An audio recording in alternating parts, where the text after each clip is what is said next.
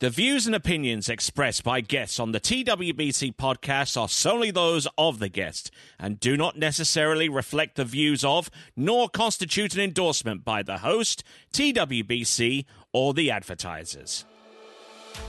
National championships, Confederation championships, World championships, major professional events.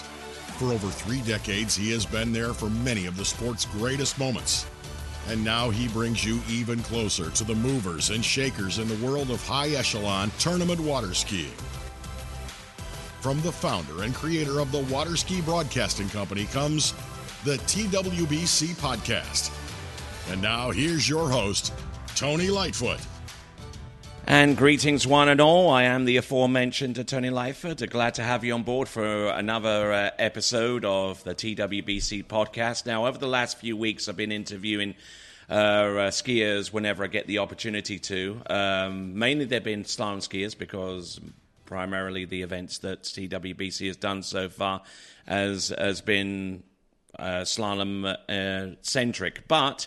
I now have the opportunity to interview uh, one of the uh, one of the greatest trick skiers uh, that has that has come to light within the last few seasons. Pato Font, how are you doing? Good. How are you, Tony? I'm doing pretty good. Doing pretty good yourself. Now, uh, on the day that this podcast is actually being recorded, you're actually on your way out uh, of uh, of your accommodations here in Santa Rosa Beach and heading back to to Central Florida uh, with uh, Hurricane Ida actually bearing down on where I'm from, which is Louisiana. So you're, so you're actually traveling in the opposite direction to the hurricane, where I'll actually be traveling right into the eye of the storm, unfortunately. But uh, anyway, uh, that's an aside. Uh, you've just uh, you just won the U21 World Championships. I believe this is your first ever title in U21 level, isn't it? Yeah, that's correct. Um, I won under 17 for the first time in 2016 and then back again in 2018, and then I won in Malaysia for Open Worlds, but this is my first under 21 World Championships. So that that gives you a rather unusual uh, distinction, having won the Elite World Championships. I mean, for someone who is actually eligible for the under 21s, you were actually winning the Elite World Championships before the U21 Championships. It's normally the other way around. Yeah, yeah, it is. All right then. So, uh, a day in the life of uh, of Pato Font. You know, gets up in the morning. You know, and uh, does, does does his thing. Uh, tell us tell us what a typical training day consists of. Um, I actually don't ski that much. Like during the day, I normally do one set, maybe two at the max. Um, you know, I had a very long summer because I finished high school in uh, early May, so I had a lot of months of training. Uh, I wake surf a lot, hang out with my friends and yeah, that's pretty much it. All right then. So that so only tricking once a day that that that's re- that's really going to irk a few of those uh, competitors out there who have to trick about three, two three sets a day just to stay competitive.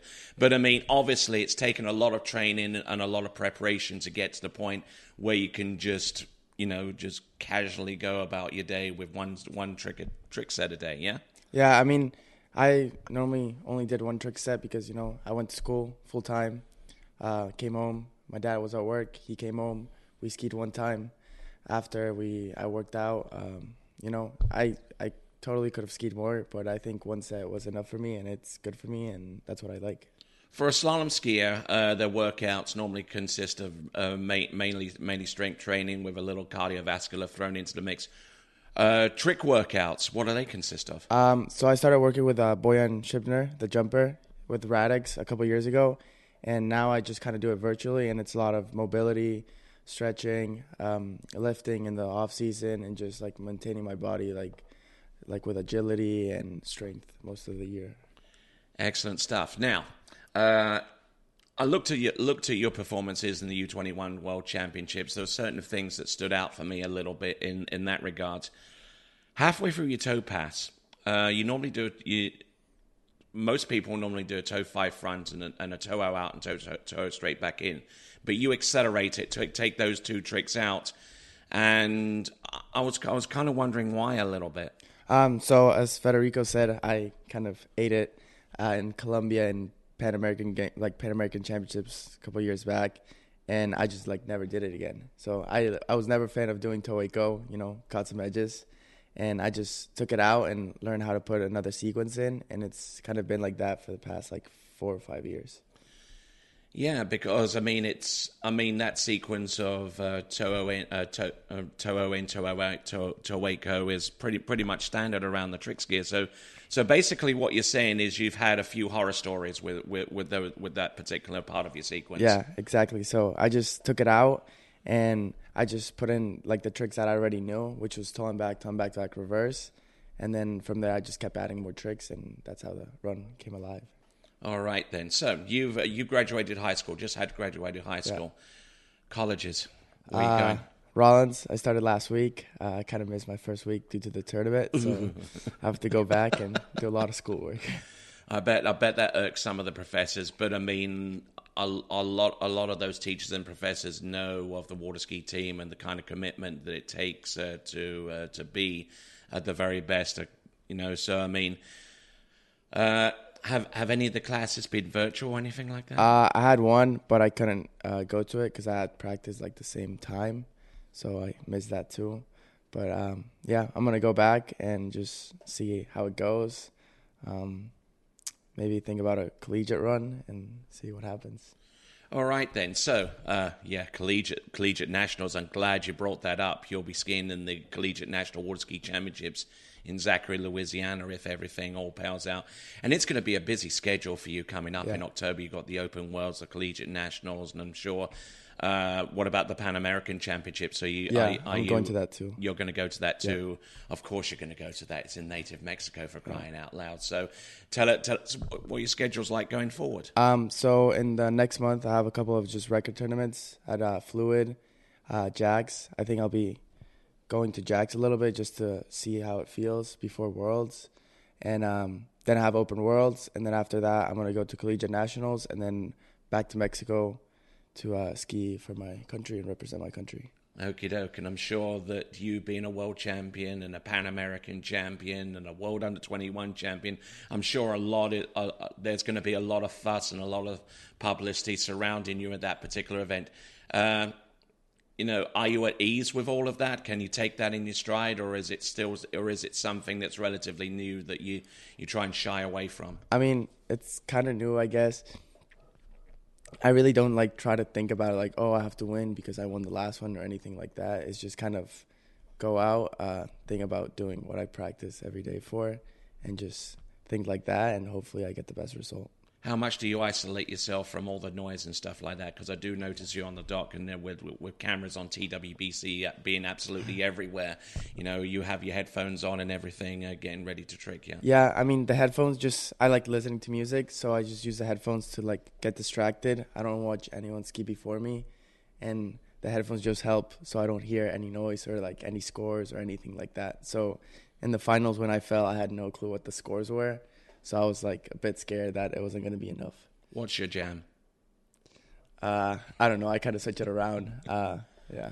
Yeah, I mean, what you're listening to right now. I mean, what I mean, what is what does Pato Font uh, listen to at the moment? Do, are you uh, into Dua Lipa, or are you into into something a little bit less mainstream? Uh, I always put "Pursuit of Happiness" before skiing. That's like my last song I put before skiing. So, yeah. Okay, so uh, obviously, uh, a skier like yourself uh, requires the support of a lot of uh, lot of parties. I mean, your father, your mother, your sister, your siblings.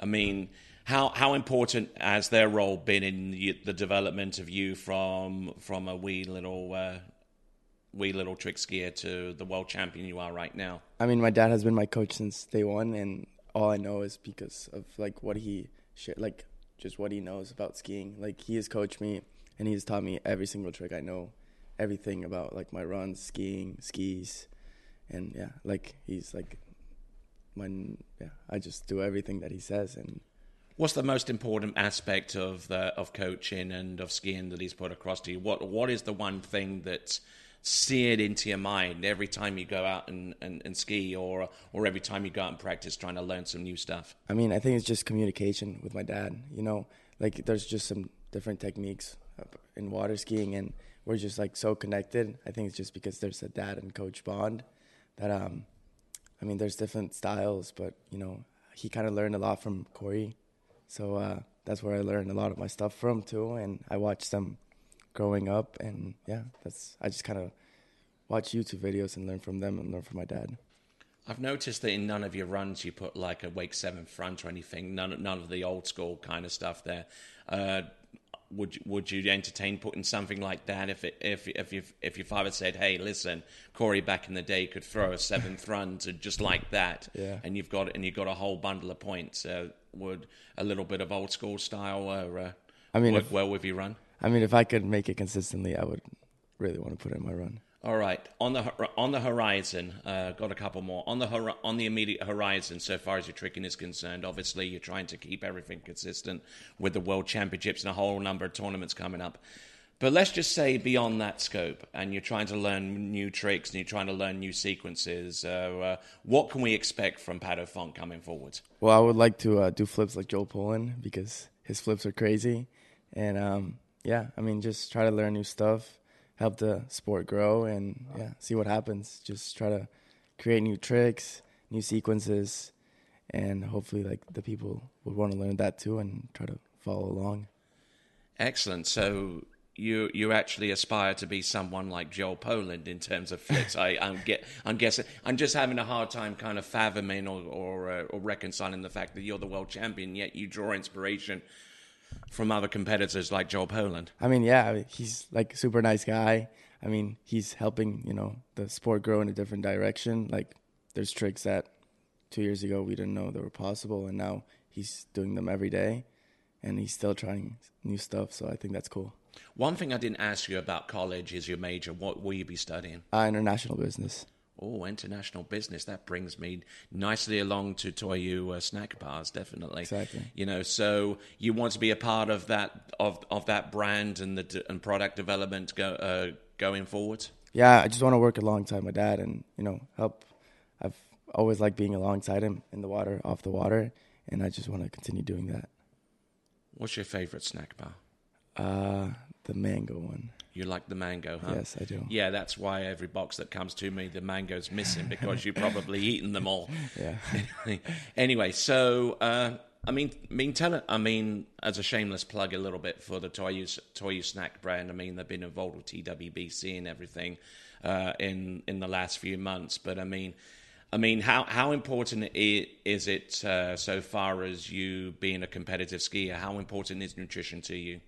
I mean, to be honest, I don't eat very healthy. I drink a lot of soda, some chips. I shouldn't be saying that, but I do. And I mean, I guess I just everything goes away because I do do a lot of sports. You know, I, I used to play soccer. I play a lot of tennis.